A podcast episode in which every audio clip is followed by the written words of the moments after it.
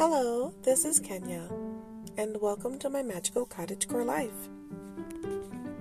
Today, let's talk about something fun.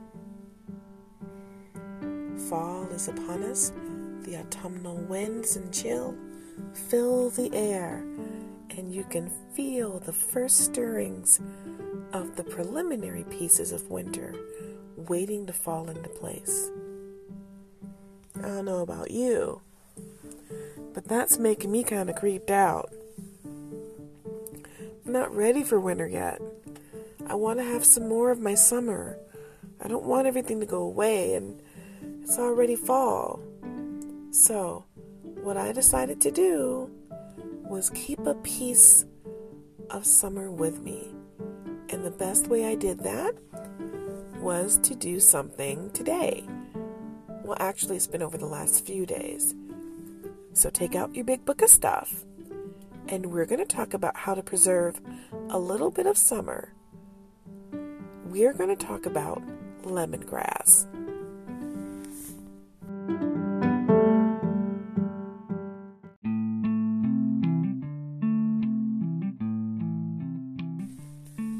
Now, lemongrass is one of my favorite herbs. It is a perennial, uh, a tender perennial, depending on where you live. But because I live in a colder climate, for me, it's basically a one and done. You know, unless you grow it indoors, it's it's not going to survive.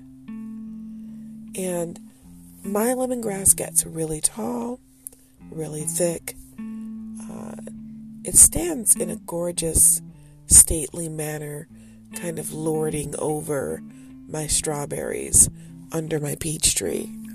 And it's just a, a beautiful sight to behold. It smells great and it's very oily, but there's a thing about lemongrass. You have to be very careful because if you decide you want to pull it for whatever reason, you're going to pay because the edges are super sharp.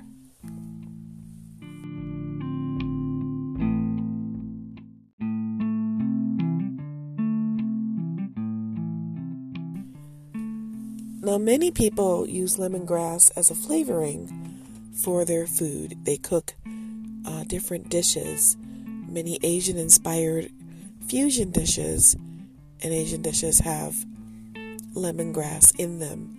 Many American dishes, uh, Latin American dishes, have lemongrass uh, included in their recipes.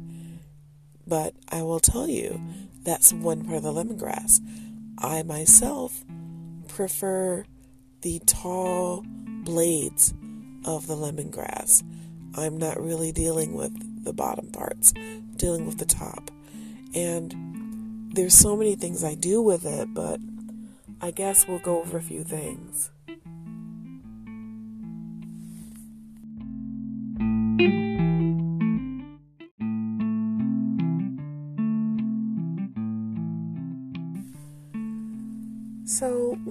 Like to do is make wreaths out of lemongrass. You heard me, wreaths, like a wreath? It's a great smell, it dries pretty evenly, and you can work with it and make them into a circle as long as they're still wet, the strands, the blades of the lemongrass.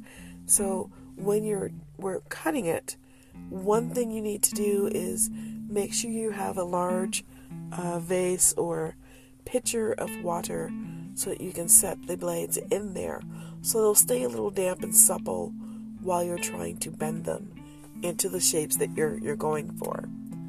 And you hang them and it just gives a nice scent to a room. Uh, it doesn't say super strong, but it does have a good scent while it lasts. You can also boil lemongrass as well uh, to give yourself a good smell throughout the rooms of the house. You know, if it's summertime and you decided that you want to uh, make welcoming for the bees your area, you can make a nice uh, boiled wash of lemongrass and then pour it on your different uh, decks and whatnot, and that scent will attract them. Now, if you're allergic to bees, of course, you don't want to do that, but if you're trying to attract the bees, definitely do that. And of course, plant it in your garden as well.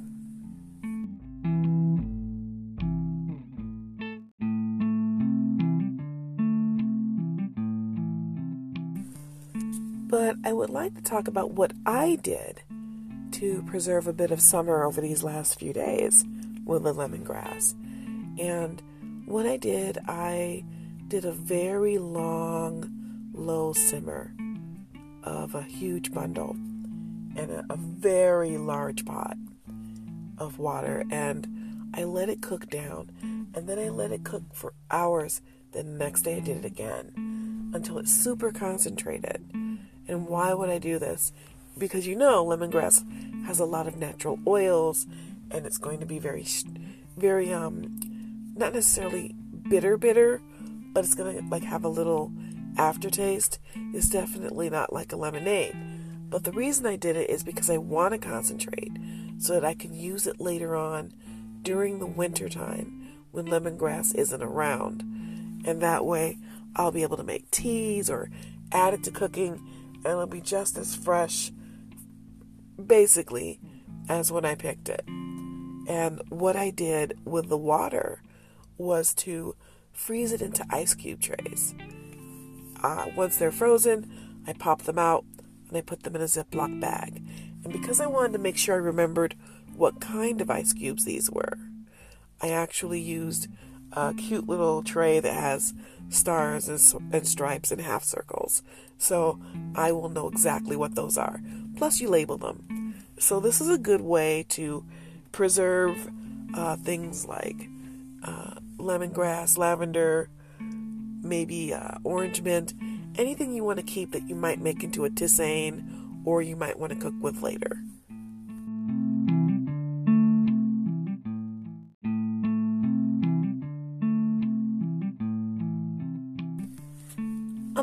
I like to use uh, lemongrass in my my um, actual life for is to use it as a fire starter. You can definitely once it's really dry, if you need a kindling, let's say you have a fire pit or you just like to kindle little bitty fires uh, for everyone to like gather around in your barbecue pit outside because you can't have a fire pit officially. You can kindle it with lemongrass because the oils are so strong and they're so volatile. It's just it's just fun. It just is. Another thing I like to do is I like to, to like actually, this is going to sound weird. I will take a strand of lemongrass, cut it to about six or seven inches, and just put it in my the corner of my mouth and just suck on it like a toothpick and just kind of leave it there. And just, you know, it just gives me a, a good feeling. And of course, as you know, lemongrass has good effects on the body and it makes me feel a little better. So that's something else that I like to do.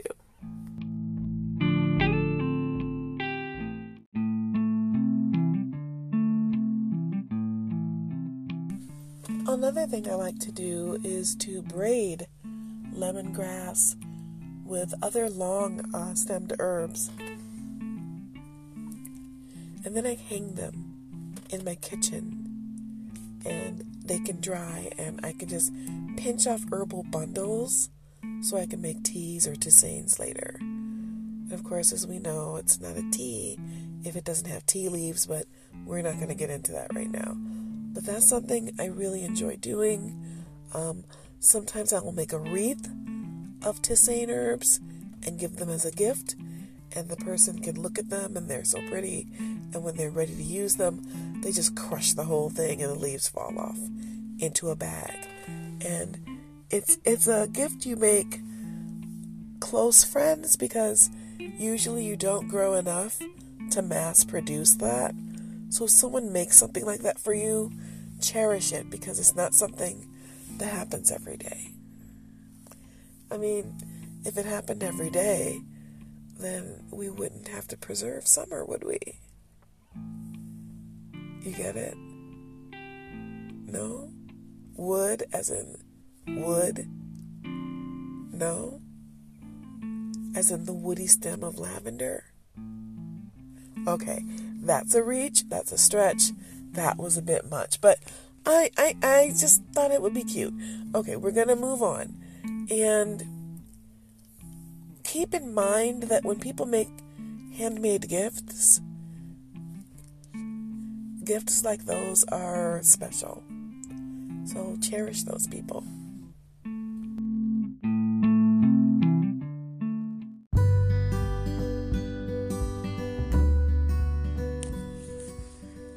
And just for a moment, I'd like to take a uh, break here and thank our sponsor, the Midwest Witches Bazaar, which will be occurring on October 30th, 2021, at the Ukrainian Cultural Center in Warren, Michigan, from 10 to 4. It's free for all to enter, and it is a magical shopping experience. We love our sponsor. Um, they are the engine and the powering force behind uh, the Michigan Witches Ball. And it's supported entirely by sponsors uh, from the community, and it's all for raising funds for charity and having a great party. And we have a vendor spotlight from them today. And that vendor spotlight today is for Amber Fox. Now, let's talk about Amber Fox because the Amber Fox has been around forever. Well, maybe not forever from the beginning of time, but they have the most amazing amber jewelry and items that I've seen. They have earrings, they have rings, necklaces, and pendants. If it's beautiful and made of amber, they probably have it. They are a fixture, a staple, a, an, an automatic must have company at any kind of event in Southeast Michigan and in the Midwest in this region because they just have the most amazing jewelry. So if you get a chance, the Midwest Witches Ball, excuse me, Midwest Witches Bazaar and Michigan Witches Ball wholeheartedly and heartily endorses the Amber Fox. And you can see them at the Midwest Witches Bazaar. Now back to the show.